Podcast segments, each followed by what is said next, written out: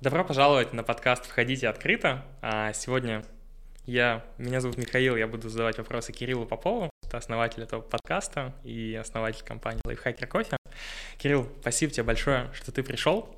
Хочу немного сразу рассказать о тебе, что ты уже многосерийный предприниматель. Многосерийный. Я вчера включал вечером Санта-Барбару первую серию, просто поражать. Вот это многосерийный сериал. У меня не столько проектов. Ну окей, как минимум ты серийный предприниматель, а, превосходный менеджер и, да, просто отличный человек, который пришел, согласился на этот подкаст. Спасибо тебе большое. Смотри, хочу начать а, с такой темы. Ты уже достаточно давно в кофейном бизнесе, вообще в кофейной сфере, и у тебя даже ВКонтакте до сих пор никнейм а, Баристас. Баристас, да. Да. А, слушай, по ощущениям, кофейная сфера как будто бы преследует тебя всю жизнь, ну, как минимум последние уже 18 лет, аж 2004 года. Да. Поэтому как вообще так получилось, что ты 18 лет около и близко в кофейной сфере? Я не стремился к тому, чтобы работать всегда в кофе.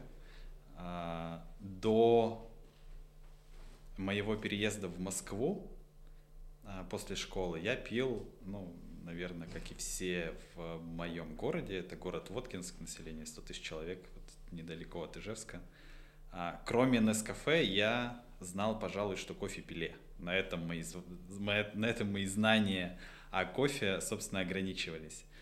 А, я приехал в Москву, поступил в институт, из которого отчислился благополучно через два месяца – и начал просто искать работу. Самая доступная опция в Москве для студента, ну, либо для высшего студента, это ресторанный сервис, должность бариста или официанта.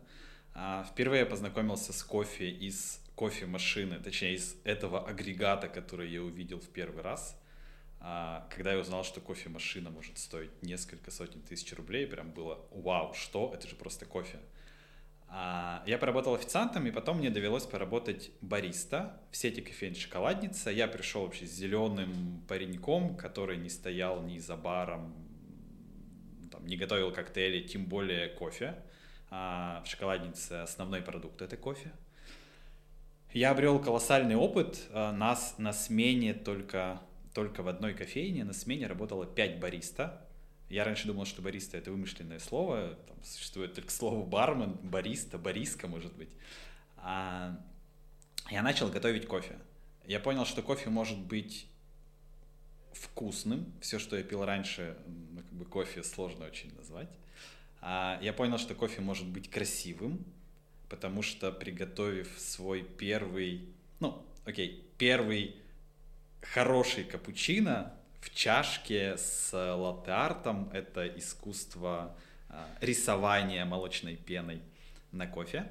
А мне девушка оставила на чай 100 долларов. Это была кофейня шоколадница на Кутузовском проспекте. 100 долларов а, при моей зарплате, ну не знаю, при моих чаевых в день 1000 рублей, тогда доллар, мне даже сложно вспомнить, я просто помню, что это было 100 долларов. Это было вау, ну то есть это вкусно, это красиво и это прибыльно.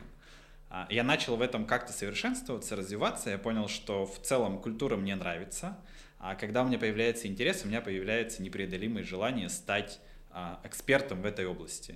Я начинаю читать, писать, заходить в какой-то нетворк, ну, в общем, развиваться. Я быстро достаточно вырос до менеджера этой кофейни, до бар-менеджера. И после этого мне стало интересно поработать с людьми, а, поучить, ну то есть шагнуть на какой-то следующий уровень. Я а, попросился работать тренер-менеджером, а, тренинг-менеджером в сети кофеин «Шоколадница». Ну, то есть если я бариста мог зарабатывать э, там, зарплата плюс чаевые 1050, наверное, в месяц, то я ушел на зарплату 17 200 у меня была первая. Ну, такая вот первая как бы зарплата белая 17 200 рублей. Я даже помню, на какой банк мне это приходило. Думаю, блин, ну так терять в деньгах, но зато это, ну как бы следующий вообще уровень, следующий класс. Я решил в это поинвестировать, и так, собственно, началась моя а, дальнейшая карьера, уже менеджерский путь, связанный с кофе. И Далее был опыт э, тренинг-менеджера в шоколаднице. После этого меня, э, хочется сказать, купила как э, э, футболиста, да, или баскетболиста, например, кофейная компания. Но это действительно была очень крупная компания. Они выходили в Россию, э, и директору по продажам нужен был помощник, тренер для менеджеров по продажам, чтобы они разбирались в продукте, и э, консультант по продажам для клиентов в Хорике. То есть я работал э, в паре с каким-то менеджером регулярно. А, мы ходили с ним просто по ресторанам, он стучался в рестораны, просил а, какого-то там менеджера, директора а, на связь. Я готовил кофе, он осуществлял продажу, и дальше я там курировал этот проект, чтобы пролив кофе был больше. Ну, в общем, в этом была моя работа. После, после этого это снова был кофе. А, я взял в аренду несколько кофейных автоматов, вендинговых автоматов. Я думал, что вау, супер, все, делать почти ничего не нужно, кофе я сам все настрою, локация, пожалуйста, везде. А, это первый был мой опыт с кофе, когда я провалился. А, то есть у меня продажи были на тот момент в одной из точек два напитка, но это было 30 25 рублей, ну какая-то прям 50 рублей условно я зарабатывал в день. А, с треском бизнес провалился, я продал эти аппараты. А, и после случился мой первый опыт не в кофе, а но свелся он все равно к кофе. Я открыл э, бизнес, это школа-ресторатор. Я учил э, там, официантов, менеджеров э, предприятий, ну, каких-то локальных, как, собственно, там, общаться с клиентами. После опыта шоколадницы и управления там, процессами бара я решил этот опыт монетизировать на себе, открыл свою такую компанию. В итоге я а, пришел все равно к обучению бариста, меня начали заказывать какие-то локальные там кофейни, и я продолжал готовить кофе. А, у меня был только единственный, э, нет, два было перерыва, очень коротеньких, когда я был не в кофе. А, я не специально делал этот выбор, я не стремился работать непосредственно с кофе, но как-то все вокруг, вокруг меня складывалось так, что все предложения, там, все бизнесы, идеи, которые у меня появлялись, были так или иначе с кофе. Первый опыт это был, у меня был цветочный магазин, второй опыт был, э, это был дом быта, когда я учился делать ключи, а, там, вытачивать батарейки для часов менять. Это, ну, с точки зрения предпринимательства открыло мне глаза на, на многие вещи, но пока мы про кофе, а, главная, главная такая победа была менеджерская, отчасти предпринимательская с этим продуктом, это компания CoffeeLike, в которую я устроился просто по объявлению, когда переезжал из Москвы, возвращался в, в Удмуртию, в частности, в Ижевск. Я начал решать там разные абсолютно задачи. И так случилось, что стал генеральным директором этой компании. И я тогда научился делать большие деньги на вот этом продукте. То есть научился его монетизировать не только для B2C клиента, для розничного клиента, но и построить на этом какую-то большую компанию. Ну вот, хотел коротко, получилось как э, всегда.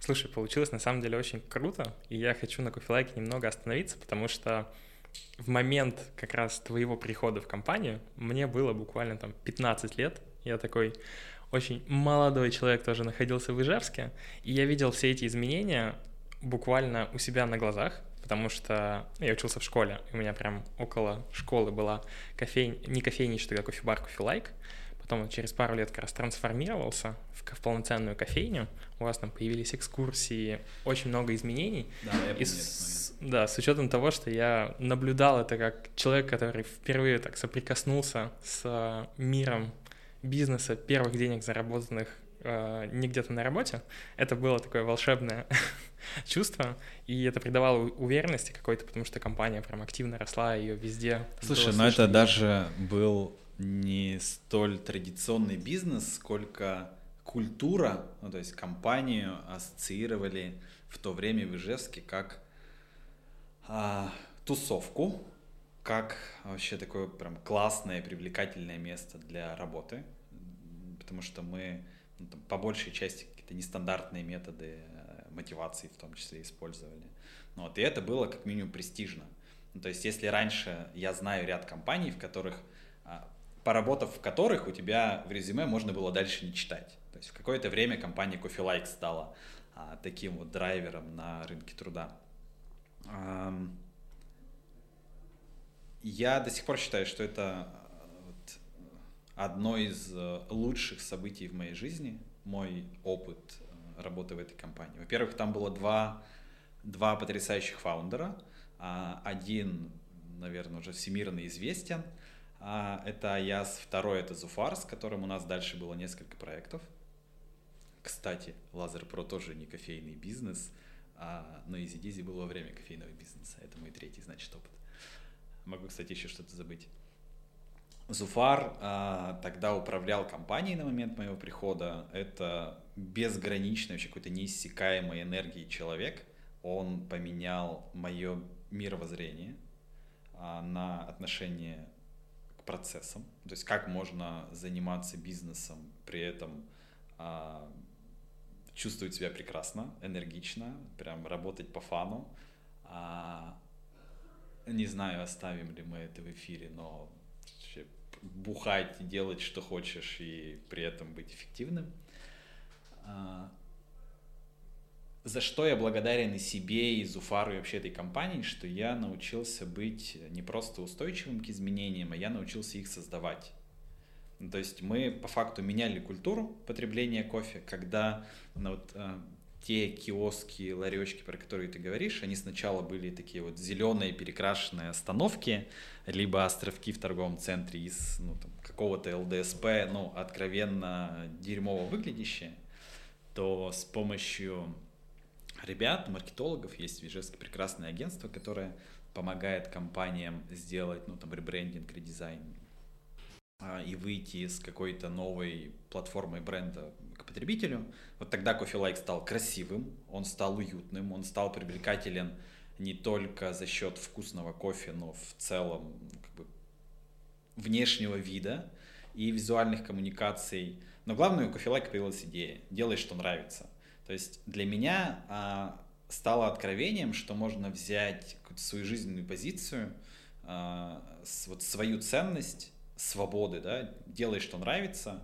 Ребята предложили нам пере, переложить это в слоган, вообще, ну, как бы, в, в, как сказать правильно, а в главную мысль, положить в основу бренда do what you like, и мы стали чувствовать себя гораздо легче, чем раньше. То есть компания как-то сама полетела, когда у нее появилась do what you like.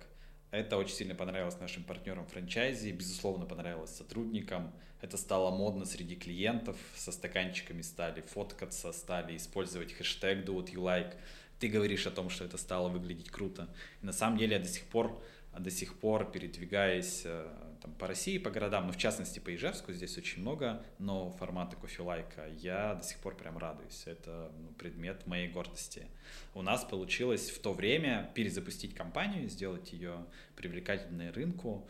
Тогда была там первая итерация продажи кофе-лайка. Я прям очень горжусь этим опытом. Да, тут стоит отметить, что компания на тот момент выросла в лидера рынка вообще всех среди кофебаров а, в России. Ну и, соответственно, она до сих пор продолжает расти, что тоже немаловажно. Mm. Кофе Лайк после меня вырос а, намного больше и стал расти гораздо быстрее, чем со мной. А, команда менеджеров, которая пришла после меня, оказалась гораздо круче с точки зрения роста. А, но все-таки базу для ну, вот этого этапа глобальной экспансии – была точно подготовлена нами, потому что это был кризис 2014 года, 2014-2015, который мы прошли и в, и в нем росли. Мы получили первый опыт а, привлечения инвестиций, а, который позволил, в принципе, компании существовать. Ну и тогда появилась первая структура, которая а, смогла зарабатывать на роялти, в частности. Кайф. Да. Получается очень круто. Я на этой теме хочу так немного э, перейти вперед, как ты уже тоже немного а, рассказал, у тебя потом были и другие абсолютно бизнесы. И получается, что ты был очень гибким в этом подходе, менял бизнесы, и как ты в одном интервью признавался, что ты как человек, который на Родео можешь оседлать любого быка, и это как такая некая суперсила. Я хочу, знаешь, задать вопрос на тему Iron Man. Вряд, вряд ли это была моя фраза, что я могу оседлать любого быка. Попробовать, да, но вот оседлать э, у меня больше провалов, чем успехов. Это ты чуть-чуть преувеличил. Но, хотя лесть э, очень хорошая в этом плане. Так. А, да, все равно. А, вот у тебя в девятнадцатом году был Ironman, по-моему, в Австрии первый.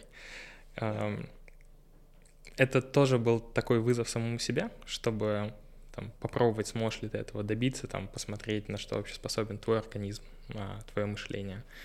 То есть как ты к этому пришел? Слушай, но вот сейчас я понимаю, что это был какой-то заеб, ну, какая-то штука, я даже не могу найти сейчас логического объяснения до сих пор, что это было со мной. А, ты застал, ты застал, по-моему, Кирилла, который а, очень сильно любит пиво, а, ну, мало любит вечеринки, но там поесть, попить. Э, я безумно любил курить. И до 18 года я курил ну, лет 15-16. Мне столько нравилось ну, там, не столько у меня была никотиновая зависимость, сколько, блин, ну курить это, это же прям очень круто, это прям красиво, это так сексуально. Не, не люблю людей, которые не умеют красиво курить. Ладно, мы не об этом. А, вот в какой-то момент, это, по-моему, случилось зимой, а, не могу, Миш, вспомнить честно причину, но мы поехали с Зуфаром, с которым работали в Coffee Like, потом а, основали Laser Pro. Это случилось во время нашей работы в Laser Pro. Мы поехали с ним кататься на сноубордах. Я оставил сигареты просто дома. А мы с ним ехали на 3 или 4 дня. У меня не было физической потребности курить. Я такой, вау. Я даже не мог подумать. Я уже готовился к стрессу, его не случилось. И я понимаю, что возможно, у меня есть еще какие-то способности, о которых я не знаю. И тогда что у меня появился тренажер, я купил себе эллипс, если я правильно его называю. А, что-то еще начал пробовать делать. Ко мне начал возвращаться вкус, дыхалка. А, это такой нифига. И в Ижевске очень стало модно бегать, заниматься бегом. Инстаграмчик тогда был прям, ну, культом, самой популярной штукой. Материнская компания Instagram, Мета, признана экстремистской в России. А, и все, ну, там, не, не сделал, а, точнее, нет фотки, нет тренировки. У меня большая часть знакомых так или иначе предпринимала какие-то попытки а, в беге, на, там, на длинной дистанции, в триатлоне. Это вообще триатлон, это что такое? Триатлон. Секс, наркотики, рок-н-ролл. Вот триатлон, да? А я смотрю, один пробежал, что-то другой пробежал, какие-то 21 километр. Говорю, как пройти пешком 21 километр, вы куда-то бегаете. И в майские праздники я позвонил тренеру по рекомендации, я говорю, вот пошли просто потренируемся индивидуально, там не в группе. Я не сказал, что не хочу позориться, но в целом давай просто один на один, чтобы меня никто не видел. Я пробежал э, что-то пару километров, прямо охерел, э, задохнулся, чуть всего себя не выплюнул. Он говорит, это только была разминка, ты сейчас разогрелся, давай сделаем несколько упражнений, потом еще заминка столько же. Я говорю, подожди, давай на первый раз это все. Но я не бросил, к своему же удивлению. А в, в середине мая я уже что-то ну, там, пробежал, ну, не задохнулся на тренировке. А, и тренер мне предложил пробежать 10 километров по парку, ну, какой-то благотворительный забег, ну, типа, просто поучаствовать. Вот я пробежал свою первую десятку за 45 минут, там, за 44, ну, то есть это очень хороший темп. 4.45 вообще. Да, а, за, ну там 4.32 у меня был какой-то темп. 10 километров через месяц, я такой, нифига. А что дальше? Интересно. Он говорит, ну давай полумарафон в Перми. Я такой, полумарафон уже 21 километр. Это когда ты еще не пробежал полумарафон, это кажется чем-то невероятно сложным. А на тот момент мы активно развивали Laser Pro. Это был, э, ну, как бы не совсем мой формат продукта. Э, я все-таки больше люблю какие-то интересные структуры, менеджерские строить. Это был, ну, как бы обычный клиентский сервис. Мы, ну, собственно, ты в этой компании тоже работал. Мы оказывали услуги по эпиляции. И мне было, вот, мне тогда не хватало чего-то нового, какого-то вторжения в мою жизнь, я решил все-таки пробежать этот полумарафон, сделал это в сентябре в Перми, тоже с каким-то невероятным для себя временем, там, а, час сорок. Я уже в конце бежал с темпом 4, то есть последний километр. Вау, это такой адреналин. На десятке я этого не почувствовал, но на полумарафоне я открыл для себя вот две важнейшие штуки, что ну, да, даже не, не стремление к финишу, а вот сам процесс бега проживания на дистанции кучу эмоций, ну там час сорок ты стартуешь, тебе сразу тяжело, адреналин, тысячи людей вокруг тебя бегут, ну там страшно, и опозориться, не добежать, что-нибудь ногу подвернуть, остаться голодным, превысить пульс, вау. Ну, то есть мне, мне на тот момент пришлось сражаться с абсолютно новыми эмоциями, да, с какими-то внутренними, внутренними возбудителями. В процессе этой гонки, ну понятно, что я ни с кем не гонялся, только с собой. А на тот момент мне казалось важно пробежать быстро, а потом мне стало важно совершенно другое, это прибежать все-таки в удовольствие. Но пока так. А, я прожил вот эти эмоции, а, на финише я был э, в слезах, прям невероятно горд за себя, счастлив результату, что, в принципе, это стало возможным. Я не мог сдержать слез. И мне показалось это на тот момент очень ценным для меня, что можно переживать эмоции не только там из, э, которые ты берешь из, не знаю, там, из общения с друзьями, из э, алкоголя на тот момент, да, там, либо еще из чего-то, а просто вот из а, проживания еще небольшой жизни отдельной в, в беге.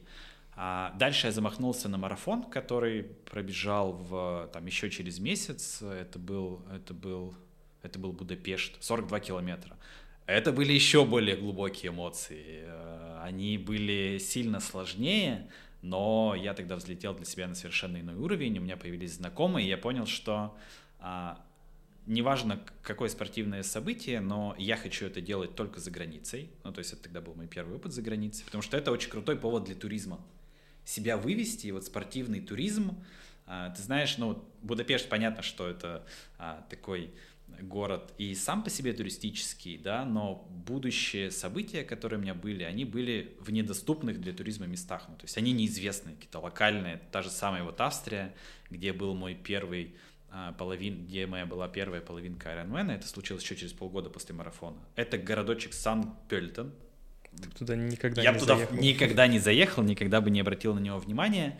А мы прилетели в Вену, взяли тачку и поехали не в сам Санкт-Пельтон, это, ну, прям вот маленький городочек, наподобие моего Воткинска, но там нет смысла останавливаться, ничего не увидишь. Мы нашли жилье, это небольшой домик на берегу, э, могу ошибиться, но, по-моему, Дунай, река, а нет, Дунай. Кстати, надо посмотреть а, какая река. Она большая, ну прям, вот мы ехали, это, это безумно красиво а, река, ты едешь вдоль реки, она вот вот река, и у тебя почти в ноль а, стоят дома, то есть она прям вот перед тобой. Там очень сильное течение. Нашел реку, да? Ну, посмотрел, еще нет. Да какая-то наша река. Очень было клево, когда мы, мы ездили с тренером на, на этот Ironman. А, мы делаем тренировку, прям крутим, крутим, крутим, и с нами начинает равняться теплоход, теплоход э, Волга с русскими флагами, выходят на палубу люди, начинают нам махать. Ну, в общем, по, по этой реке, ну, видимо, есть какой-то круиз. Это был там не круизный лайнер, это был просто теплоход, вот такой вот бело-синий э, российский советский. А, мы были прям приятно удивлены, казалось бы, мы где-то в глубинке Австрии, которую сложно на карте найти, а и тут у нас э, целый э, теплоход. Вот. А, туризм спортивный потрясающая штука. На тот момент Ironman для меня был, ну, сродни кульминации всех спортивных событий, которые у меня были. А, мне нужно было проплыть 2 километра в открытой воде. Я до этого ни разу в жизни не плавал в открытой воде. Первый раз мой случился за день до самого мероприятия. Вода была плюс 16, я в нее прыгнул, у меня сразу свело все от яиц до зубов. Но мне нужно было еще в этом состоянии плыть. Такой, вау, 2 километра, как я это сделал? Я, в принципе, на тот момент еще не плавал 2 километра. То есть это вот прям отдельная жизнь, плавание. А там не было гидрокостюма? Конечно же, гидрокостюм. Хотелось еще на все гидро какие-нибудь маленькие штуки надеть, но это правилами запрещено. Гидрокостюм в итоге на старте, ну, он удержит, он и утепляет, но ты уже не думаешь, что холодно тебе или тепло, ты просто вот в месиве я сразу получил пяткой в лоб, там очки слетели, кто-то меня за ногу ухватил, вау! А я такого никогда не пробовал, это было прекрасно. Два километра, километры в одном озере, перебегаешь в другом озере. Следующий этап это 90 километров э, велосипеда. Ты садишься на велик и там три часа крутишь педали. А, благо мы за день до этого с тренером преодолели как бы критическую точку, самый сложный этап — это подъем в гору, он оказался сложный, чтобы пешком-то туда подняться, а мы все это проехали, на великах, потом обратно спустились и понял, что завтра мне будет песос, как сложно с этим справиться. Но в итоге гонку прошел хорошо, с, с плохим временем, ну, там, я за 3 часа ее проехал, а, там 3, 3.05 ну, где-то. И дальше был бег. А, ты знаешь, я, видимо, рано почувствовал в себе, ну, сам, самое сложное для меня было плавание, я выплыл классно. Дальше был велосипед, но я понимал, что здесь я уже никуда не утону, там как-нибудь доковыляю. А бег, я уже бегал и полумарафон, и, и полный марафон. Я думаю, ну все, слабо, там, на, на слабо, легко прям пробегу за сколько-то, 5, по-моему, 35 я хотел сделать. В итоге я закончил почти солнечным ударом, ну, то есть мне прям стало плохо на этапе бега, я быстро начал, перестарался, ну, то есть я никогда же раньше не испытывал этого опыта. И каждая минута этого Айронмена, а, там все эти час 40, там 43, по-моему, за сколько я его прошел, это была вот прям новое открытие. Новое открытие в теле, в ощущениях, в эмоциях. Ну, то есть ты же находишься самим собой, а для там параноика и трудоголика это вообще страшное время. Я тогда учился, в принципе, находить, находить себя. Кстати, после этого я начал работать с психологами, прям прорвался. Вот. А, не рассчитал силы, но закончил, закончил Ironman, а, два бег, точнее, два плавания, 90 бег и 21, 90 велосипед и 21 бегом, там 100, сколько, 13 да, километров, а, потрясающих эмоций. А, я считаю, что вот это событие, это был вот мой следующий, следующий этап, ну, там, очередной перезапуск как жизни, так и карьеры. Я вышел оттуда с, с пониманием, что эмоции можно добывать не только старыми способами, а новыми. Я понял, что у меня есть э, суперсила не бояться, а шагать ну, там, не просто поменять работы одну с другой, да, а поменять работу на там, бизнес в Штатах, например. То есть тогда это стало, вот э, э, мои представления о жизни поменялись, рамки чуть-чуть стали подстираться, да, а, потому что там, полтора года назад Iron Man для меня было просто слово вот из, из фильма, да, «Железный человек» это вообще не пробег. Вот. И через месяц я сделал уже свой второй, вторую половинку. Это моя, на самом деле, плохая черта, что я начинаю вот что-то начал делать, и пока это меня не начнет бесить, я буду продолжать это делать. Сейчас я стараюсь э, тоже над этим работать, но тем не менее, там, чуть меньше, чем через месяц в Финляндии, в Лахте, мы большой очень тусовка из Удмуртии, а, большая часть людей было незнакомы, но прям все в одинаковых футболках. Ну, прям это вау, круто. Там фотографии, по-моему, человек 100. Да-да-да-да. Ну, не 100, но 50, я думаю, что нас было. Классная, кстати, фотография заморочились над формой, там мы жили тоже в, в очень, ну, каком-то таком аутентичном месте, в деревушке, но зато со своим гигантским супермаркетом, со своим озером, а, со своими утками, с которыми мы плавали в этом озере. Было прекрасно. Вот, вторая половинка получилась уже а, совершенно другая, второй Iron Man, потому что он был а, построен на предыдущем опыте, я понимал, что будет происходить на каждом этапе. Я его прошел минут на 10, там, 15 быстрее, чем... Ну, нет, да, минут на 10 быстрее, чем, чем прошлый. Но дело было не в, во времени, а в тех эмоциях, которые я проживал. То есть это был прям комфорт, спокойствие. Как любят говорять тренера, да что ты бежишь на скорость, либо там, что ты работаешь так там много, да, усердно. Делай это в удовольствие. Когда ты делаешь это первый раз Ironman, ты не можешь это делать в удовольствие, потому что ты всегда в напряжении, и ты переживаешь. А второй был прям в удовольствие. Я спокойно плыл, хотя были прям огромные волны, это было очень сложно. А, трасса была не совсем приятная для меня, а бег был... Э, но все-таки это два круга, приятнее бежать когда пейзаж меняется, но тем не менее получилось все круто. И после этого я ну, бегал только маленькие дистанции, к Ironman больше не возвращался, но не теряю цели пройти полный Ironman, то есть это в два раза больше дистанция. Я пока не хочу его делать. Вот когда захочу, вернусь э, к тренировкам. Вот такая история. Слушай, я тебе благодарен, что ты так раскрыл причину начала всей вообще, можно сказать, отдельной твоей спортивной жизни на профессиональном почти уровне. Ну, тут по-другому не сказать. Я первый раз на подкасте. Если бы ты мне говорил, а, говори быстрее, короче, я бы это сделал. Останавливай, если буду долго. На самом деле, наоборот, получается круто. Я думал вначале сказать, ты можешь говорить максимально подробно, это даже будет лучше. И... Не можешь такого никогда не говорить.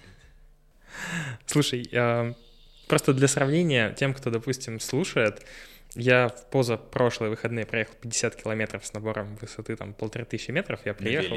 Да, я как бы, ну, думаю, проеду в выходные в кайф.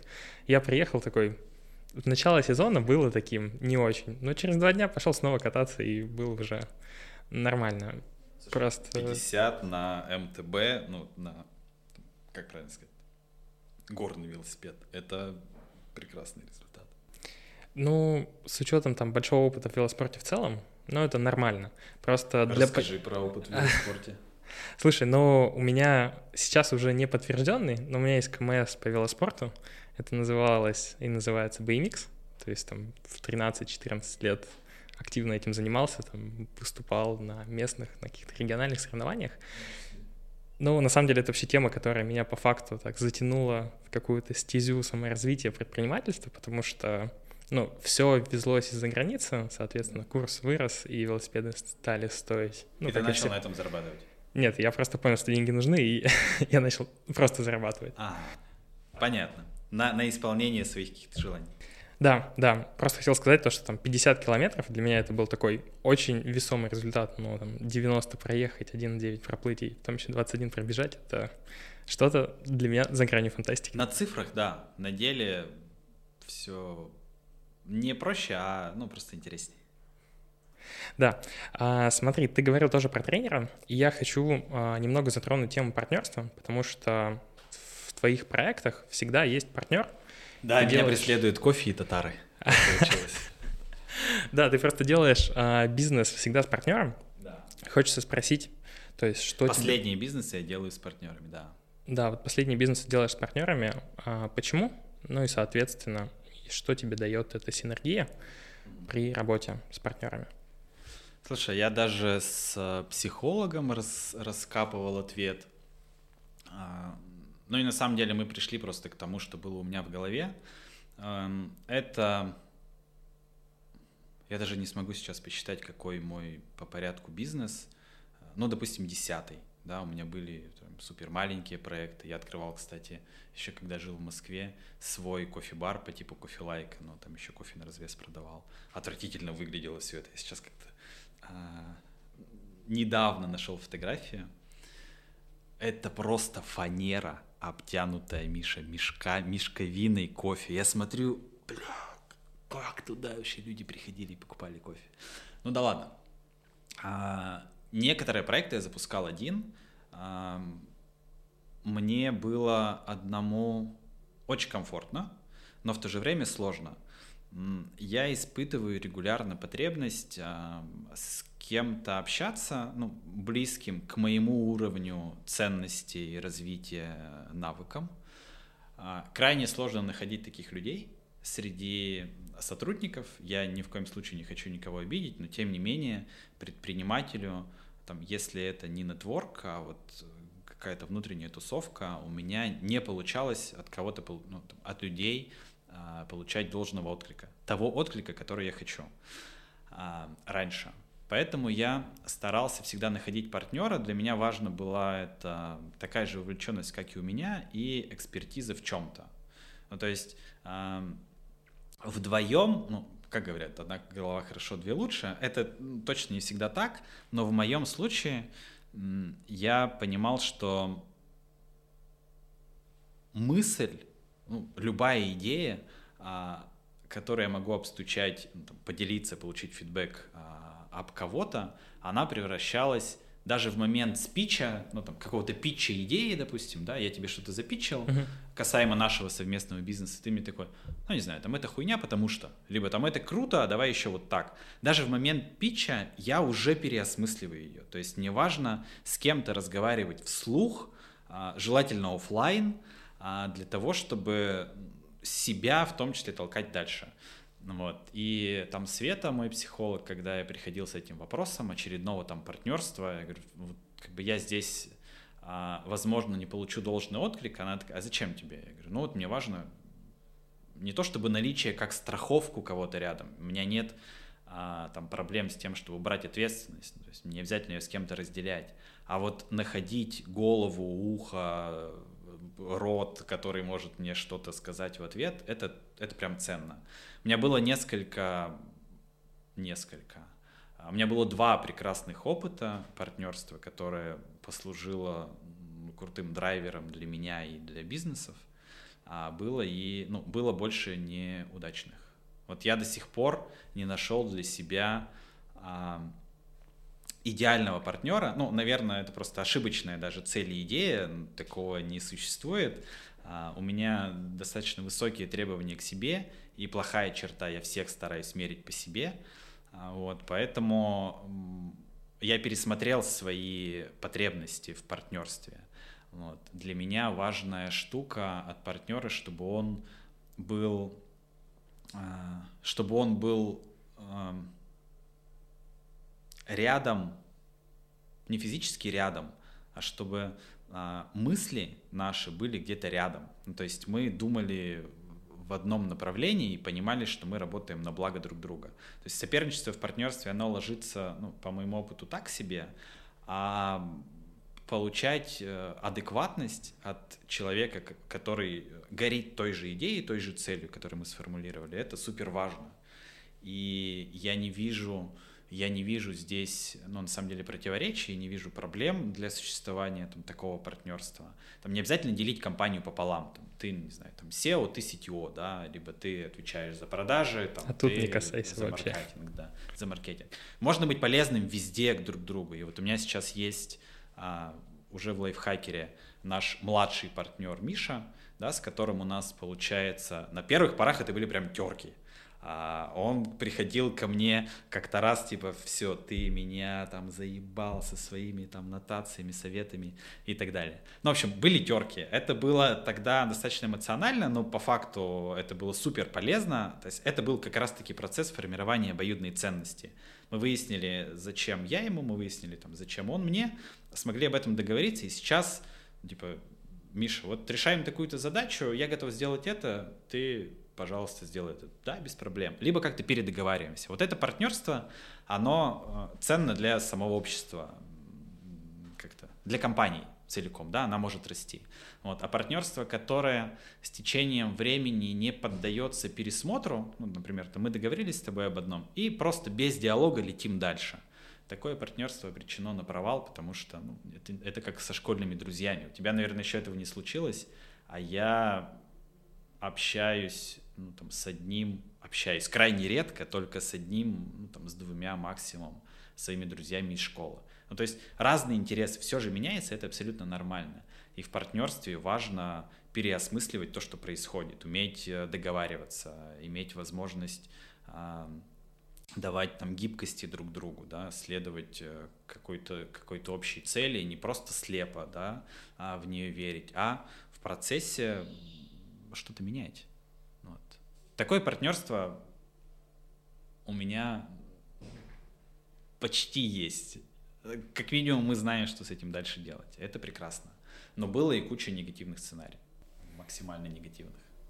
Слушай, ну я тебя абсолютно понимаю, и вот ты говоришь, я, э, такого опыта не было, к сожалению, или к счастью, он уже был, и ну, мы просто все меняемся, интересы меняются, да. Я сегодня могу сказать одно, завтра подумать, какая-то дичь, наверное, надо а. исправиться.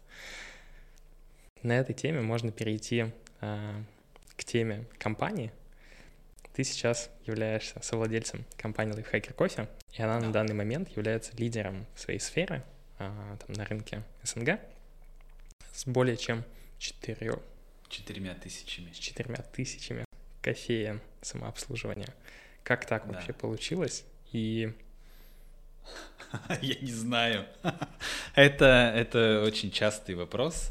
А, я тебя перебил, кстати. Ты, ты его закончишь или я могу пока на это поотвечать? Давай могу, на это. Могу на, на, на, на это поговорить. Слушай, компания Lifehacker Coffee лидер своего сегмента. А, эта штука, ну, как бы не возбуждает. Я не хочу говорить, э, что мы лидеры. Лидеры по количеству точек — это, ну, так себе метрика, она может быть зачастую обманчива. Напродать, на, на, напродать, напродавать э, там столько и построить на этом успешный бизнес — это совершенно разные вещи. А, но случилось то, что случилось. Мы действительно среди рынка, да, который сейчас сформирован там, рядом компаний, мы не берем схожие сегменты, мы не берем там производителей кофейных, кофейных автоматов, да, вендинговых автоматов. мы 4000 точек продали. Ближайший, ближайший наш э, преследователь имеет 2600 по-моему, может быть, может быть чуть больше. А, как это получилось?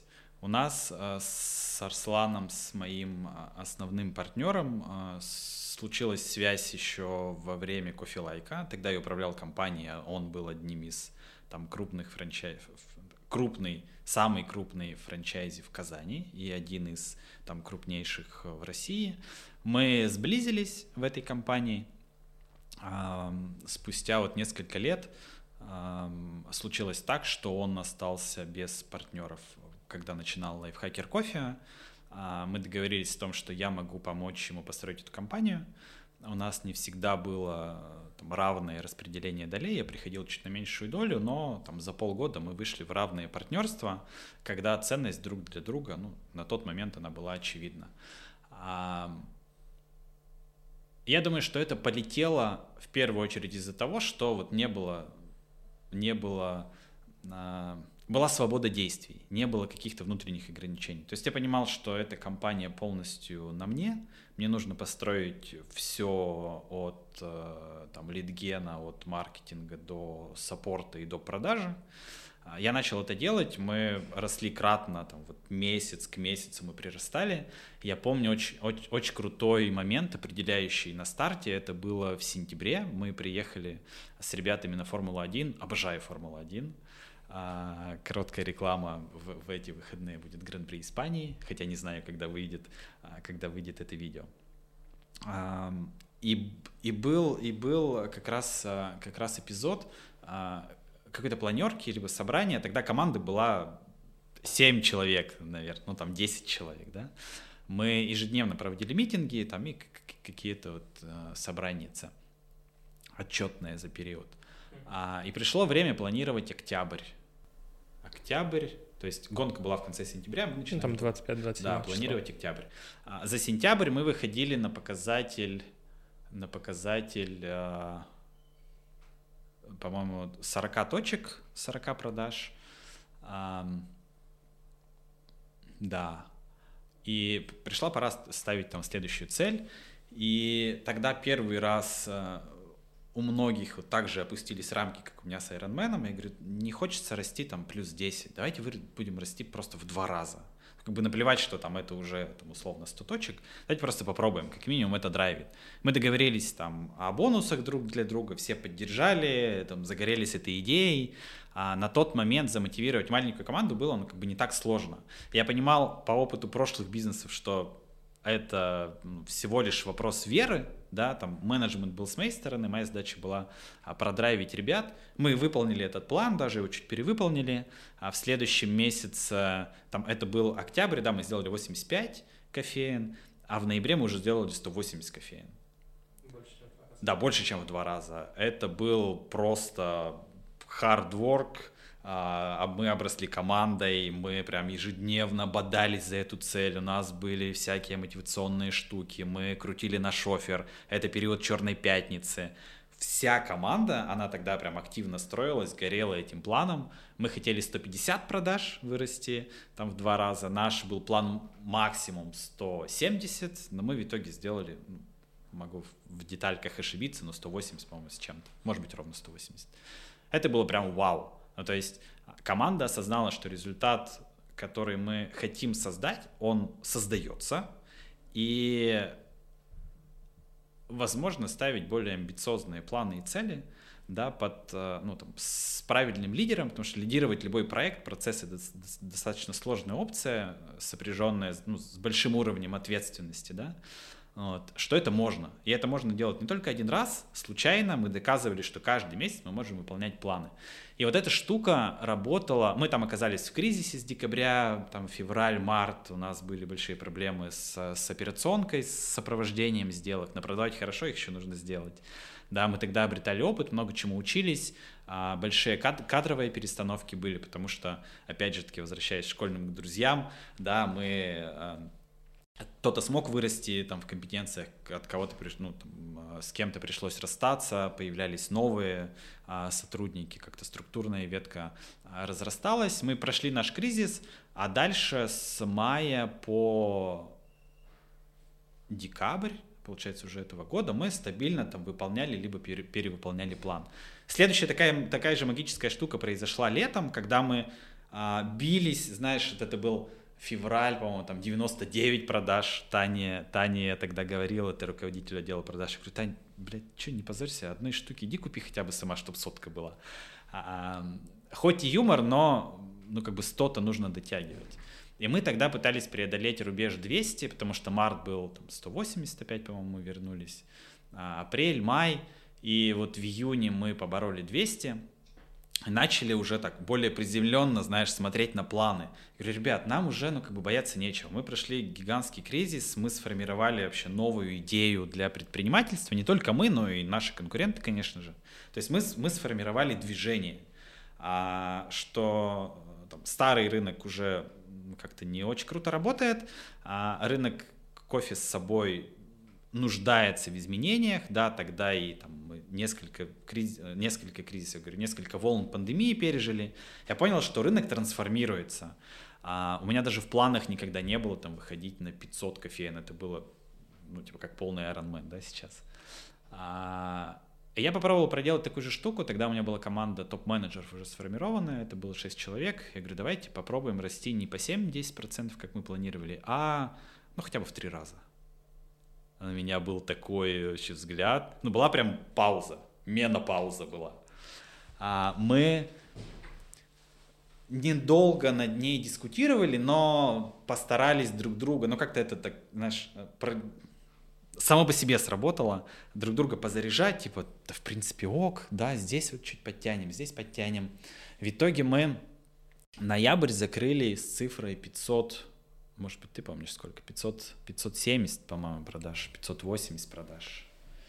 А, Там как раз мы, пограничные. Да, мы сделали X3, вот этот, в который целились, а, больше ну, 550 кофеин. Мы поняли, что и это возможно. Дальше появилась вот стратегия 22 а, года, на собрании ты был, а, мы хотели выйти, закончить этот год в России СНГ с 10 тысячами кофеин, но, собственно, случилось как случилось.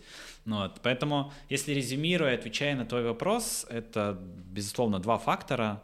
Первый фактор — это, ну, такой хороший ебанизм а, в целеполагании, прежде всего. Вот.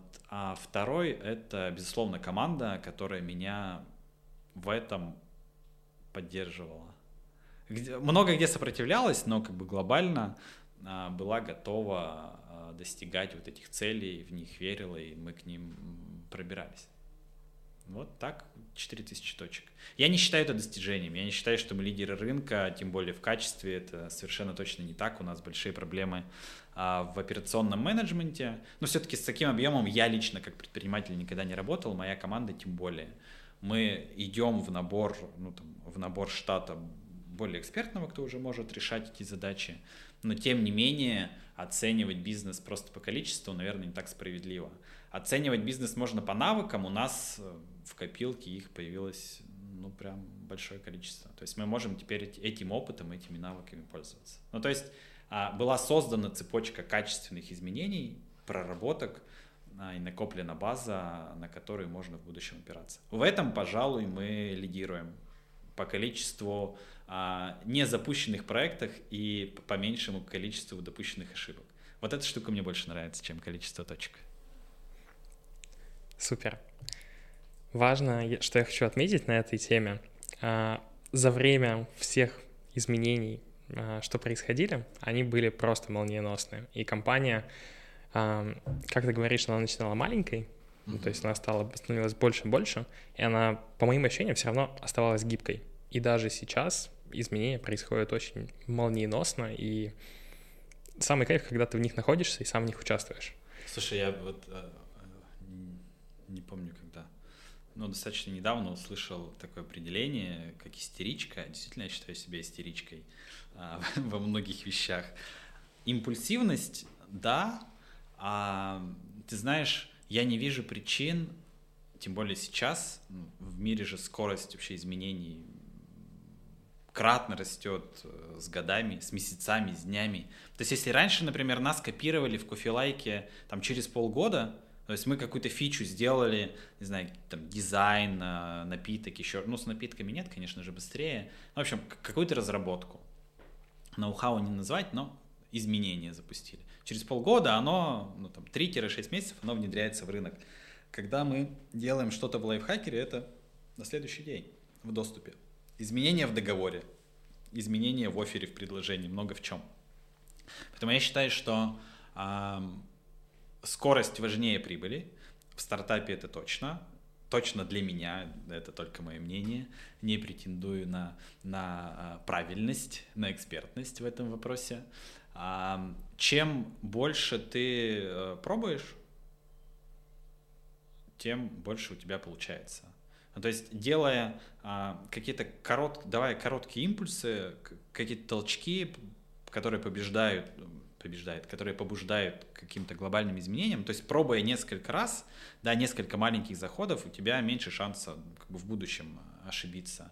А ты знаешь, кто-то вот придерживается такого мнения, вот э, планировщики, да, они сядут бандой, там, куча совещаний, хуй пойми вообще, кто за что отвечает. На выходе ничего не собрали, но зато вот мы что-то там посидели, попланировали. Это относится как к корпорациям, так и к стартапам. То есть многие там, стартапы а, присматриваются, обучаются, может быть, это и логично, да, у, там, у более крупных компаний, но они уже эти этапы прошли, да, нельзя перескочить, ну, там, прийти сразу же к бюрократии, к совету директоров, когда ты еще условно а, на коленках ползаешь, да, ну, если такая метафора здесь возможна. Вот, поэтому э, я уже это проходил много раз, я понимаю, что э, драйвером главным являюсь я, и э, мне хочется сделать свою команду, э, воспитать это, наверное, грубо будет, но вот передать этот скилл, э, не то чтобы готовности к изменениям, я это не назову, там, не, знаешь, неспособности принимать изменения, а э, получать выгоду из этих изменений. Ну, то есть это такая культура, когда мы договорились, ну, точнее, ребята со мной согласились, да, я считаю, что мы с ними договорились, что э, эта штука вообще нестабильна, ну, то есть она может быть, она может не быть. А, и, как кажется, они уже все понимают, какой я предприниматель, какой я менеджер, что может в любой момент произойти что-то, но это почти наверняка принесет нам полезность. То есть это вот культура, которая по кирпичикам выстраивается в, ну, в нынешнем бизнесе, а, в лайфхакер кофе, она помогает а, любой кризис не воспринимать как ну, факт кризиса. Тут ну, как бы нет причин унывать, либо, блядь, руки опускать, да, там, что-то бежать, а, свечку ставить, лишь бы все, все вернулось, как было раньше. Это штука, которая, мы такие, ок, случилось, ок, э, кажется, мы готовы здесь не просто выживать, а быть еще более полезными там, для себя, для клиентов, для рынка, да неважно для кого. А, ну, то есть, если бы я этого не делал всегда, то изменения в будущем было бы гораздо сложнее запускать. Мне кажется, я очень сложно сказал, но можно что-то повыбирать. Ну, для себя я просто прочувствовал это на себе, и когда я пришел к тебе работать в Laser Pro, это был мой первый по факту опыт работы, ну, потому что до этого я делал какие-то там проекты с комиссией успешные, неуспешные и так далее, но когда я пришел и, допустим, там сделки срывались, а это, ну, там, чек, условно, там, 200-300 тысяч рублей, ты думаешь, ну, да, 300. блин, типа, обидно. А потом ты думаешь, зато есть опыт, как можно не делать или как можно делать наоборот. И такой маленькая игра в зато превратилась в то, что, ну там, друзья мне честно говорят, что-то слишком много оптимизма стало. Слушай, ну вот э, перебор с оптимизмом это называется даже не наивность, а ебанизм, мое любимое слово. А есть же классный вопрос, э, когда ну, человек формулирует себе, за что мне это, да? За что? Ну, это про какое-то наказание, типа, блядь, опять вот это со мной, типа, какой я невезучий и прочее, да? А если переформулировать то же самое в «для чего мне это?», получается прикольная конструкция. А, в любом же случае, то, что будет в будущем, ты не знаешь. Единственная штука, в которую стоит по-настоящему инвестировать, это в себя. А, тем более для менеджера по продажам, у которого сорвался чек на там, 300 тысяч рублей да, на покупку франшизы, например. А, любая сорвавшаяся сделка, если есть вот эта способность анализировать и не совершать эту ошибку повторно, она приведет в следующем не к одной продаже, а к двум. Ну, то есть логика абсолютно простая. Да, если а, ты научился не повторять свои ошибки, когда многие вокруг этим грешат, да, ты задаешь себе вопрос, для чего мне это, что я могу с этим сделать, получается на выходе в любом случае успех. Ну да, формулировка решает. Ну, состояние решает, твоя, твой подход, да. Конечно же, формулировка это уже как, ну, как бы, как следствие, как следствие да. А, вот. Конечно же, я тоже иногда там испытываю а, такие состояния не очень приятные, да, когда и руки опускаются, и ничего не хочется, и ты уже психуешь. Но тем не менее, если раньше эта фаза а, какая-то депрессивная была прям а, очень длинное время, то сейчас, да, пофиг. Как минимум у меня есть те, кто могут меня моими же способами вернуть к жизни, да. Кайф. На этом, я думаю, стоит перейти на тему изменений последних последнего месяца даже, стоит их отдельно выделить. В компании произошло очень много нововведений, и ты можешь поделиться, можно даже кратко, а, какие изменения произошли и вообще какие сейчас планы, потому что... Почему последний месяц? Это же все-таки был 24 февраля вся эта хрень. Ну, последние два с половиной да. месяца. Да. Просто почему говорю про последний месяц, потому что изменений на количество времени стало еще больше. Да. А, слушай, ну вот я а, отписался уже от всех новостных каналов в Телеграме, я просто не могу уже это читать, воспринимать, как это уже идет там в 80-й день, прям фу. Я, честно, до сих пор не верю то, что это реально со мной происходит. Хочется проснуться. Э, не верю, что там, моя страна может это делать. Э, не верю, что сейчас время, когда люди могут умирать просто потому, что кто-то нападает на них. Ну прям фу.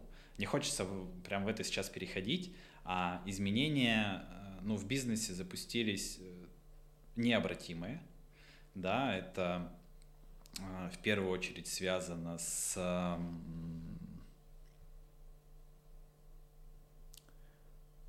со спросом на продукт. То есть, если раньше, если раньше нашим клиентам были ну, прям вот, а, small B2B, ну то есть начинающие предприниматели, да, там, а, либо по совместительству кто-то открывал бизнес, то сейчас доступ к кредитным продуктам стал сильно ниже. Соответственно, и ну, как бы панические настроения у людей так или иначе сохраняются. Вот поэтому там первым изменением, которое мы запустили, это вырабатываем новую аудиторию. То есть раньше мы не ходили а, там к среднему классу за деньгами, ну то есть не предлагали им этот бизнес, то сейчас у нас есть э, разработанный продукт актив, когда мы а, продаем кофейню, также она является в собственности, и мы берем в обслуживании за процент с прибыли. Самая справедливая история для новой аудитории. То есть она хочет уже инвестировать деньги, да, а наша, наша вот аудитория, которая купила там, 4000 кофеин, она хотела бизнесом заниматься, расти. Собственно, мы всю инфраструктуру для этого строили. Сейчас видно, что есть небольшой откат и к нам возвращаются клиенты для самостоятельного ведения бизнеса, которые покупают кофейню и ставят ее в своем городе.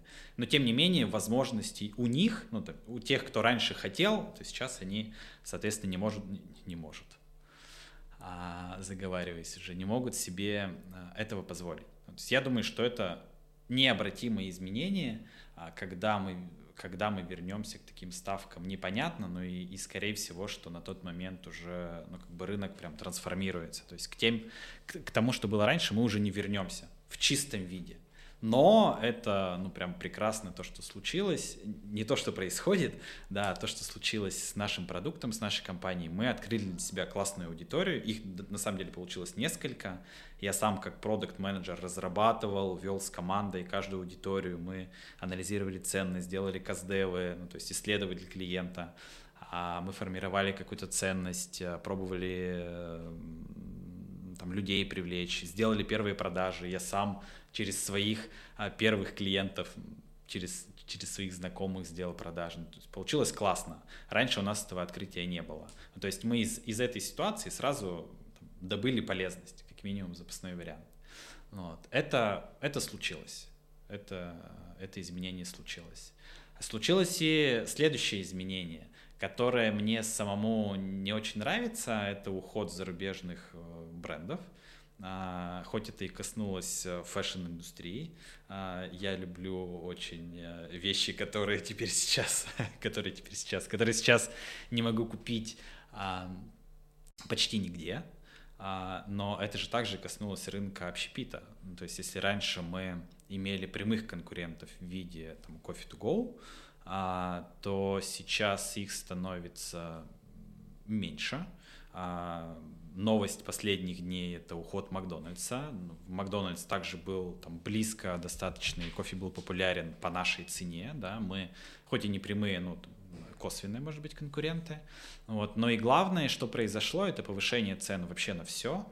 И ты знаешь, вот сейчас э, ты уже с продажами не связана, я с ребятами общаюсь, а потенциальные клиенты говорят, стоп, э, курс доллара снижается, а типа Почему у вас цены, ну, хоть и ниже, чем были в пиковое кризисное время, но все равно высокие? Очень просто это не объяснить, потому что ну, цены поднялись по факту на все и не опустились. Вообще на все, и никто их не опускает.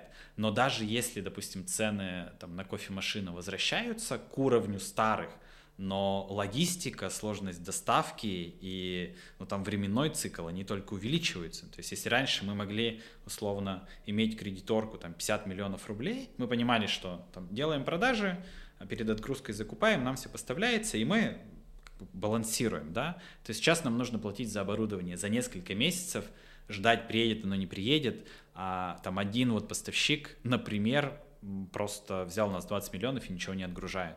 То есть это все риск, который накладывается на конечную цену. В итоге цена из-за видимости курса доллара падает, но по факту она только растет. Ну и курс доллара, который есть сейчас, а, курс Центробанка, ты по нему валюту просто не купишь, не сможешь рассчитаться. Да, а поставщики, которые принимают в рублях эквивалентно курсу, они не берут курс Центробанка. 80 рублей за доллар, поехали. И вот это изменение, которое а, запустилось, а, оно точно не быстро пройдет, которое нам на руку. Нам не с точки зрения B2B продаж, когда мы продаем кофейню, а с точки зрения B2C, когда наш уже клиент продает кофе прямому потребителю. Там вот кофейня стоит, например, в коворкинге, а, она а, работает с конечным клиентом. То есть сейчас стоимость сырья для всех подорожала, ну, там, и стоимость костов достаточно намного, то есть это food cost, стоимость сырья, да, labor cost это стоимость рабочей силы, ну, так или иначе все растет, вот, то для нашего бизнеса это в меньшей степени коснулось, потому что у нас, у нас нет расходов на сотрудника, на обслуживание, кто готовит кофе. И стоимость сырья все-таки, хоть это и основная величина расхода, но она, ну окей, выросла там 10-15, неважно, 20%, но это как итог не сильно влияет, потому что мы достаточно гибкие, мы можем поставить там стакан 250, 300, 350 миллилитров, мы можем поднять цену, например, со 100 до 150 рублей, а кофейни поднимает с 200 до 400, потому что у них расходы кратно выросли, но они хотят продолжать зарабатывать. Поэтому я вижу а, перспективу развития рынка кофейного самообслуживания в России как а, а одну из самых выгодных. Ну, то есть я считаю эту стратегию абсолютно успешной. Открывать как можно больше кофеин и выходить в более жесткую конкуренцию даже с помощью демпинга. Ну, как бы а, фактически демпинг, но по факту мы работаем в нашей же юнит-экономике, которая была раньше. Если раньше, допустим, условный кофе-лайк продавал кофе за 170, то вероятнее всего они на этой цене сейчас не сидят. Ну, я знаю точно, что не сидят. Вот, она растет, а, значительно растет, и а, раз доходы нашего населения не становятся выше, ну как бы откуда им взяться бы выше, а кофе это все-таки второй по популярности продукт в мире после нефти. Ну и из, из э, э, продуктов жизнеобеспечения хлеб, вода и кофе. Люди кофе не хотят переставать пить. В растворимый кофе те, кто привык к зерновому, точно не уйдут. А кофейня самообслуживания это, ну, по факту единственный доступный вариант пить хороший кофе ежедневно. Ну, вот. Это, конечно же, нам на руку, но все остальные ограничения нас, безусловно, потревожили. Поэтому я как верил, так и верю в успех кофеин самообслуживания в России, а тем более с учетом текущих изменений. Супер. Смотри, я хочу задеть такую тему тоже изменений. А в начале года по плану был выход а, там, в одни страны. Сейчас а, project менеджеры которые находятся уже физически в других странах и запускают кофейни, они запускают ну, совершенно другие страны. То есть вопрос заключается в том, в какие вообще страны сейчас идет компания, то есть какие да. в этом плане планы об экспансии и то есть, чем вообще можешь на эту тему поделиться? Слушай, ну вот а, если ты помнишь, мы начинали, мы писали в годовой стратегии, это выход в первую очередь на рынок Соединенных Штатов Америки. Для меня это очень интересный рынок, это самый крутой рынок э, в мире, самый конкурентный, но и там больше всего денег лежит. У нас а, был вылет в Штаты 1 марта. Я помню, Рома даже запуск билет да, 10 марта. Ну, мы просто там за день до вылета сдали билеты, отменили вообще все процессы. А, потеряли на самом деле не так много денег, но потеряли идею. Ну, то есть у нас а, мы остались без такой какой-то вау-мотивации. Да? А на тот момент, когда все эти сложности начали с компанией происходить, я понял, что мне интересно как предпринимателю, у меня есть э, такие амбиции, они были делать бизнес международный. Вот. Мы э, договорились с Арсланом, что Lifehacker World, я первый раз говорю это название, а это будет э, компания уже не наша совместная, мы с ним остаемся в партнерстве в бизнесе России и СНГ, но международную компанию я уже строю самостоятельно с другой командой, со своей командой. А, я выбрал для себя а, следующую стратегию. Это будет четыре основных региона, ну там самые перспективные регионы по нашей оценке на текущий момент. А, мы идем в Арабские Эмираты, в частности в Дубай. Ну там все-таки каждый Эмират, ну, в частности в частности Дубай и Абу-Даби, это как отдельные страны, вот поэтому мы рассматриваем, ну, выбрали Дубай по своим определенным причинам, а, наша цель через Дубай выйти на а, рынок а, Среднего Востока, да, ну, там, вот Аравийского полуострова. Ну, там тоже очень много всего. Как минимум есть Саудовская Аравия на 35 миллионов жителей, страна, в которой кофе очень популярен. Есть Оман, есть Катар, есть Кувейт. Это все страны дорогие, они все нефтяные, а, с которые стремятся е- евро, евро перизироваться. Стать больше похожим на Европу. Или на страну Ой, с европейскими. Смешно. Да, там а, а, много чего привезено из Америки и из Европы. Ну, например, в Дубае есть а, филиалы для того, чтобы сами, с, сами жители Эмиратов учились всех известнейших вузов мира. Например, там точно так же с, с медициной там все, и колледжи, да. и университеты, и прочее. А, этот рынок очень перспективный. Ну, во-первых, там культура кофе уже создана была до нас. А там активно живет Коста, Starbucks, есть тот же самый Макдональдс, но все-таки с кофе он меньше ассоциируется, нежели в России, да, там с, с кофе с собой. Мы выбрали Эмираты. Наша цель использовать э, Эмираты как хаб для дальнейшей экспансии. Я вообще по каждому региону, о котором сейчас расскажу, у меня цель открыть а, сначала MVP. Под MVP мы подразумеваем три кофейни, которые я делаю на свои деньги. А, приезжает project менеджер запускает три кофейни, мы смотрим юнит-экономику, то есть у нас есть своя гипотеза, по рентабельности наша задача открыться, посмотреть этапы запуска, подтвердить, дальше масштабироваться до 10 точек и к концу года до 100. То есть таким образом я пойму, что страна готова к экспансии, на весь регион. А наша бизнес-модель устойчива. К этому времени уже есть и общество, развернутая инфраструктура, это сервис, это там Lifehacker Store, ну, в общем, все, а, все жизнеобеспечивающие а, продукты, услуги нашей компании для того, чтобы деятельность велась. Вот. И целью 2023 года это тысяча точек уже в регионе. А, такие цели на каждый регион. То есть первое, то, что мы начали делать, это Эмираты. Там сейчас очень много сложностей а, с, с праздниками. Это был очень сюрприз для меня. Сначала Рамадан, потом Ураза. А, вообще никто не хотел вести переговоры. Ой, фу, бизнес, не, мы тут не такие люди, мы люди любим просто отдыхать. Вечером нет, это семья, например, а мы в России вечером, да давай зум сделаем на три часа до ночи, да. А сейчас у них неприятное событие произошло. Это умер шейх, президент страны, 40-дневный траур, объявлен там, вот первые дни полностью нерабочий. То есть мы прям в Эмиратах с боем а, пробиваемся к нашим первым локациям, но все ок, на следующей неделе мы запускаемся. То есть ну, в 20-х числах, в 20-х числах мая мы начинаем получать первую выручку. Хочется сразу. Да, ты знаешь, я тоже уже слетал в Эмираты, и когда еще покупал билеты, у меня была цель выпить эту первую чашку кофе. К сожалению, тогда вот мы на очередные праздники попали, были проблемы с доставкой, и прочее. Вот. Следующий регион а, для нас это Европа. Мы открываемся в Польше. Мы не будем использовать в Польше бренд Lifehacker кофе. Это будет Fun Hacker кофе.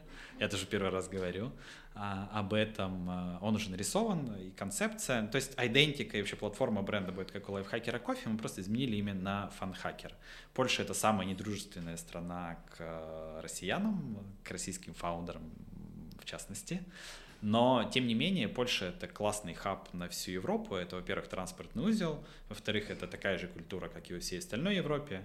Это страна близко к нам. У нас есть э, э, партнер, сотрудник, который имеет в том числе и польское гражданство, поэтому Польшу мы разворачиваем как хаб на всю Европу для дальнейшей экспансии.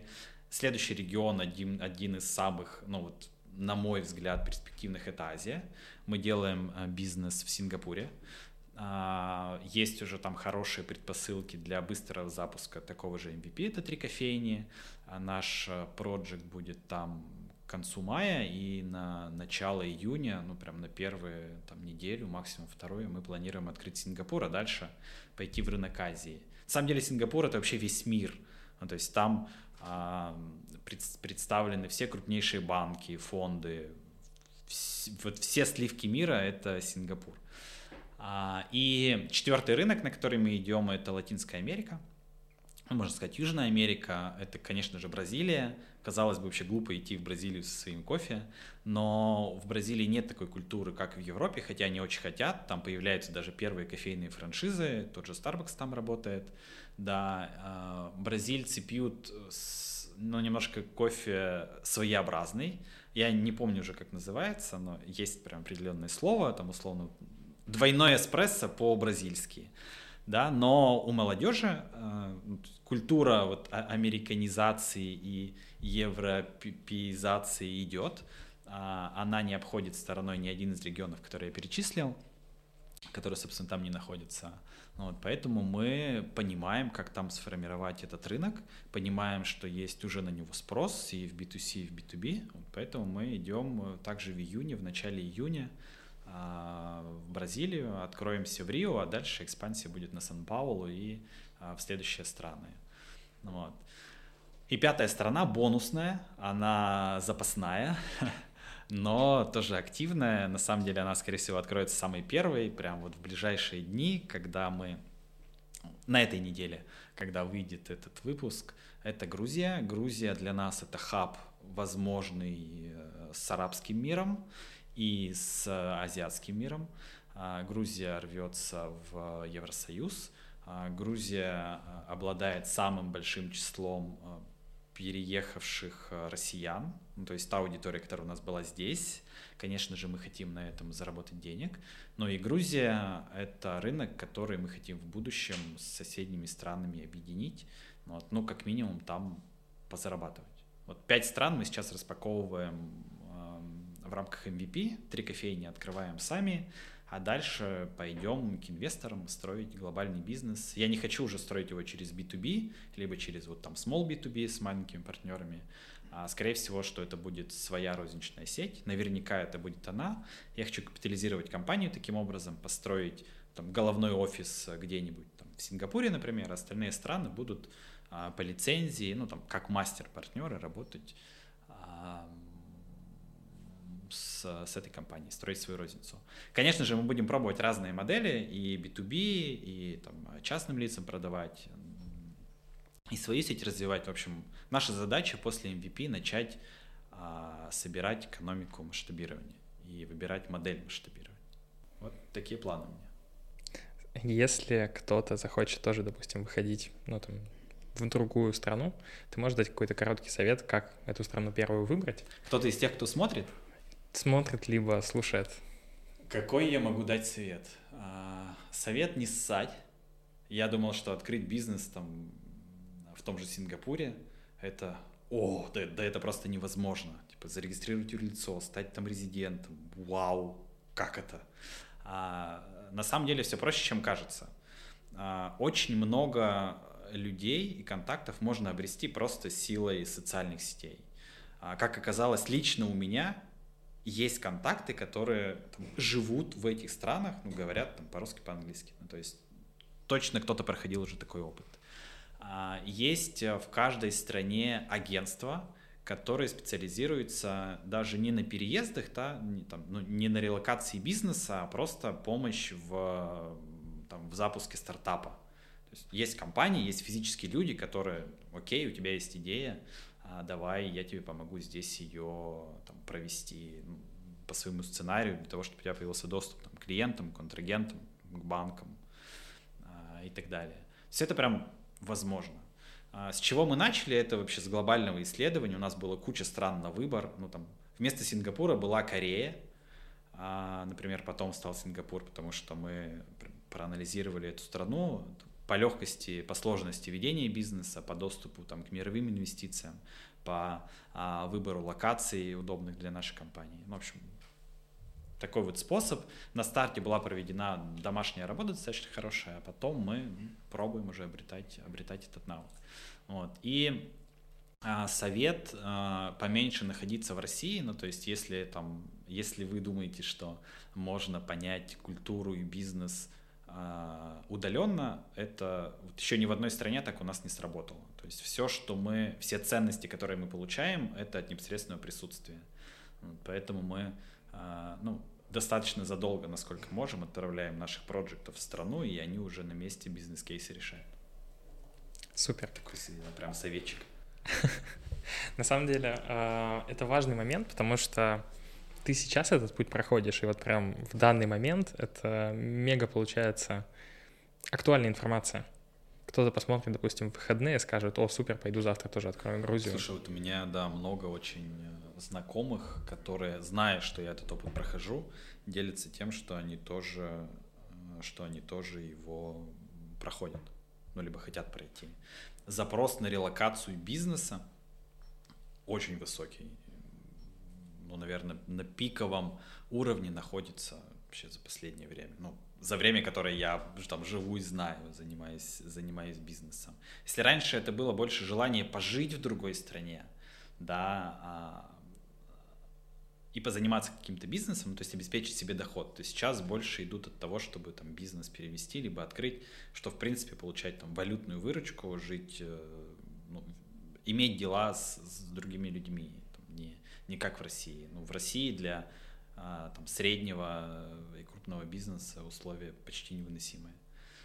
Вот. Наверное, больше всего это все-таки коснулось ну, такого среднего либо близко к среднему бизнеса. Для, для малых предпринимателей возможностей овер до хера. Ну, как бы и, и вроде нормальные налоги, нормальные условия, ну, там, вести локальный бизнес не так сложно, если ты выбираешь продукты, ну, услуги первой необходимости.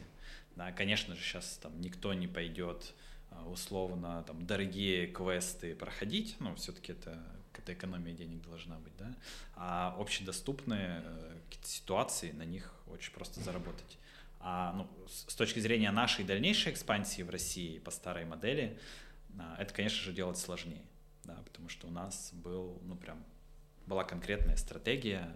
Ну, во-первых, мы, мы лишились лидгена, хотя а, получаем там от 50 до 100 заявок ежедневно благодаря нашему инстаграму, например, крутому контенту. Вот Расселу отдельный, отдельный поклон.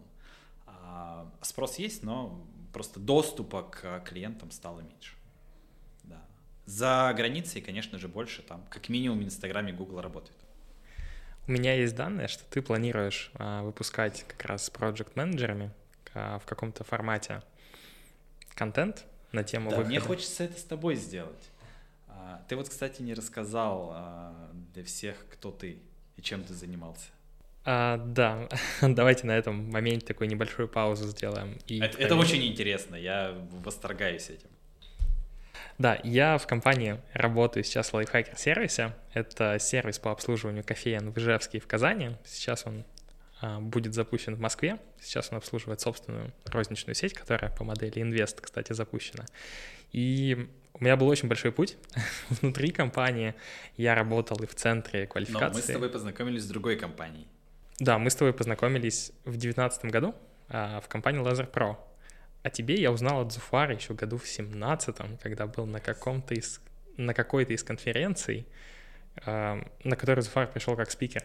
Mm-hmm. И это было ну, мега интересно, потому что я наблюдал, наблюдал, наблюдал и приходил, пришел изначально в компанию с запросом, типа, что-то у меня не клеится. Слушай, я помню даже нашу встречу. И ты стал у нас работать в Laser Pro оператором. Да, да, да. Потом стал сразу менеджером по продажам и за месяц стал лидером продаж. Я на тебя ставил 5000 рублей э, с фаром мы спорили. Да, это было. Прости. Но тебе спасибо, ты принес мне победу. Кайф. Для меня, на самом деле, в тот момент было самое интересное, что я думаю, о, прикольно, схожу. В любом случае, полезный опыт и как-то резко вы сказали, приходи. Я говорю, сейчас я схожу на конференцию. А, там был, там был день открытых дверей, кстати, в кофелайке. Ты сказал, зачем тебе, приходи просто так. Да-да-да-да. И так все расскажу. Точно. Супер. После Laser Pro? После Laser Pro а, был проект EasyDizCom. Это сеть студий дизайн интерьеров по всей России. Который успешно провалился. Но дизайны в любом случае делаются. И... Дизайны делаются, но глобальные планы компании провалились. Ты, ты у нас работал менеджером по продажам. Да, менеджером по продажам, потом менеджером по ведению партнеров. Можно сказать, ведению, потому что развитие там было какое-то такое Согласен. сумбурно. Согласен. Пассивное. А, и потом я пришел в лайфхакер. Третья компания, где мы с тобой Да, работали. третья. Причем я такой не один. Вот э, если подметить, то даже среди проектов, кто сейчас в разных странах, вот Антон, он ведь с кофелайка с тобой. Да, это, это прям предмет э, гордости. Э, довольно много человек, и мне сейчас будет сложно просто посчитать, э, которые со мной передвигаются из бизнеса в бизнес. Классная команда. Да. вот расскажи, вот, вот расскажи свой путь в лайфхакер кофе. Просто когда мне Даша сказала, а, Даша, наш директор по маркетингу, что Миша пришел с идеей подкаста. Миша? Какой? Трифонов? Вау! А, мне хочется, чтобы ты об этом поведал.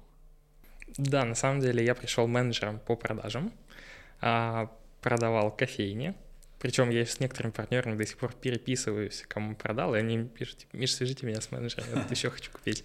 Это очень приятно. А, работал в центре квалификации лидов, то есть а, там мы работали над вот этой минимальной конверсией, бились просто за каждые полпроцента каждый день, да. когда был большой поток лидов. И а, потом перешел в лайфхакер сервис. Да, с идеей пришел... В... А теперь мы с тобой записываем подкаст для Lifehacker World. Кстати, название, название еще нужно будет обсудить. Да. Извини, что перебил. Да, теперь записываем подкаст для Lifehacker World. Вообще, Давай. конечно, эта эволюция прям потрясающая. И очень круто, что ты до сих пор работаешь в моей компании. Давай. Тебе спасибо. Давай на этой теме а, расскажи, где можно будет послушать его, потому что понятно, что мы на все возможные площадки разместим, причем мы нашли пути обхода всех ограничений в этом плане. Супер. И а, у тебя есть также телеграм-канал. Планируешь э, ли туда публиковать? Телеграм-канал на 400 подписчиков. У меня очень хреново с дисциплиной. То есть потенциально во мне есть контент, который может быть полезен. Я точно знаю, что мне хочется делиться знаниями, но мне не хочется делать это как, как ты знаешь, обязательную штуку, опцию, да. А я снова начал вести телеграм-канал, конечно же, опубликую, а, но это, наверное, такой ведь первый какой-то вводный наш с тобой диалог, да, мне хочется а, с помощью тебя стать более доступ, доступным и открытым для людей, для начинающих предпринимателей. Вот у меня никогда не было такого проводника в мир предпринимательства, но я вижу сейчас огромный запрос и у себя, чтобы этим опытом делиться, но не вести, знаешь, там какие-то вот инфотренинги, да, вот там инфобизнесом заниматься, либо брать какое-то наставничество. Мне это не близко, у меня был опыт проведения сессий, а в формате подкаста с тобой тем более, когда мы так классно знаем друг друга, я вижу, что тебе это очень интересно, а, рассказывать о том, как мы строим компанию мировую. Ну, то есть как парни из Ижевска, но я из Воткинска, запускают бизнес, который будет работать в Бразилии, в Сингапуре, в Эмиратах, э, в Европе. Это же прям круто. Тут должен выскочить такой мем с бабушкой «What?». Да, да, да. Я думаю, что этим, ну, классно делиться, и э, мне хочется, чтобы ты был драйвером этого проекта, наверное, ведущим, а мне хочется точно познакомить всех с э, проектами, которые ездят по странам, которые испытывают, испытывают, которые получают этот опыт локальный. Там, знаешь, голова рвется, это э, куча открытий. А, я планирую вести весь, э, весь бизнес э, честно, открыто, безусловно, в белую и готов делиться всем, что есть у меня на пути. А, но кроме прям супер какой-то важной информации для моих конкурентов, если таковые там глобально да, появятся, вот, а в целом э, давай сделаем, не знаю, входите открыто, а, возьмем э, стратегию открытости, будем приглашать э, людей разных, кто работает над проектом, может быть, каких-то клиентов, просто каких-то гостей, которые, может быть, такой же опыт переживали. В общем, мне хочется сделать этот подкаст, этот проект о том, как я с командой делаю бизнес мирового масштаба, ну, например, в течение года. Да, вот у нас есть за год цель открыть э, по 100 кофеин в пяти странах. Давай на протяжении года встречаться, рассказывать, как это работает. Публиковать везде.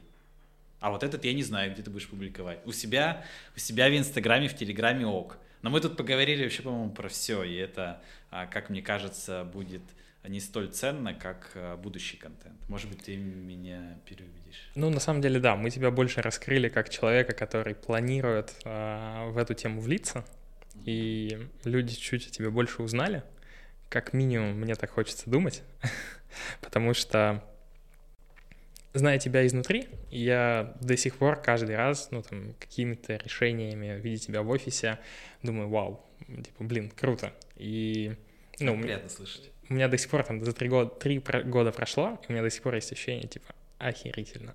Очень-очень круто. Слушай, ну если это может быть кому-то полезным, я с рвением возьмусь за то, чтобы вот здесь придерживаться дисциплины. Но если ты будешь драйвить этот проект. Договорились. Смотри, тогда закончу на такой теме. А, что в последний раз ты пробовал нового? Это происходит, Миша, почти каждый день. На самом деле в личной жизни я а, не очень охотно пробую новое. А, Алена, это девушка моя, она вс- всегда что-нибудь предлагает. Типа, давай вот э, туда сходим, давай вот это попробуем, там что-то покатаемся. Я говорю, давай просто по, по ничего не поделаем. А в личной жизни менее открыт к изменениям. все равно больше мой фокус связан с работой. А с точки зрения задач, каждый день пробую что-то новое. А какой-то новый подход к тайм-менеджменту, к расписанию, новый формат ведения встреч, новую методологию, ну, там, элементами ведения проекта, например. То есть каждый день, почти каждый день наполнен какой-то какой-то новизной. И вот, кстати, Алена меня вот к такой штуке обратила внимание, обратила мое внимание. А, она старается ездить, ну, по крайней мере, старалась, когда рассказывала, разными маршрутами. Ну, то есть, чтобы что-то не входило в привычку. Это, по-моему, вообще классное открытие. Ну, то есть, ехать к одной и той же цели, но там где-то вот свернуть, чтобы было разнообразие.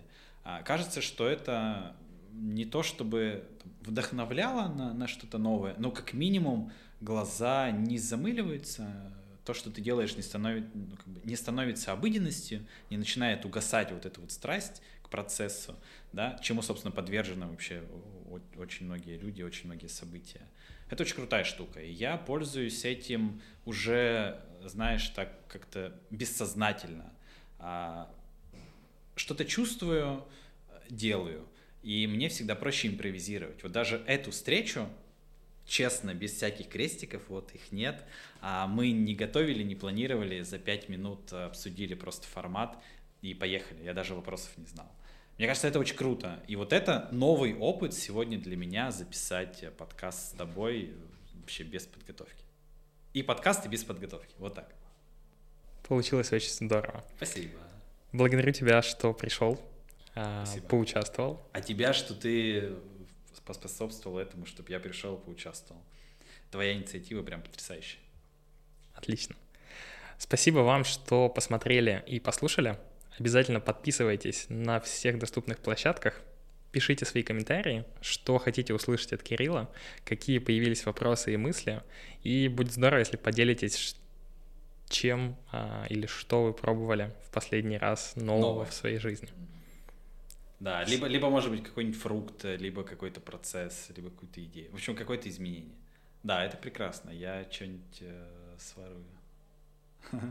Кайф. Наверное.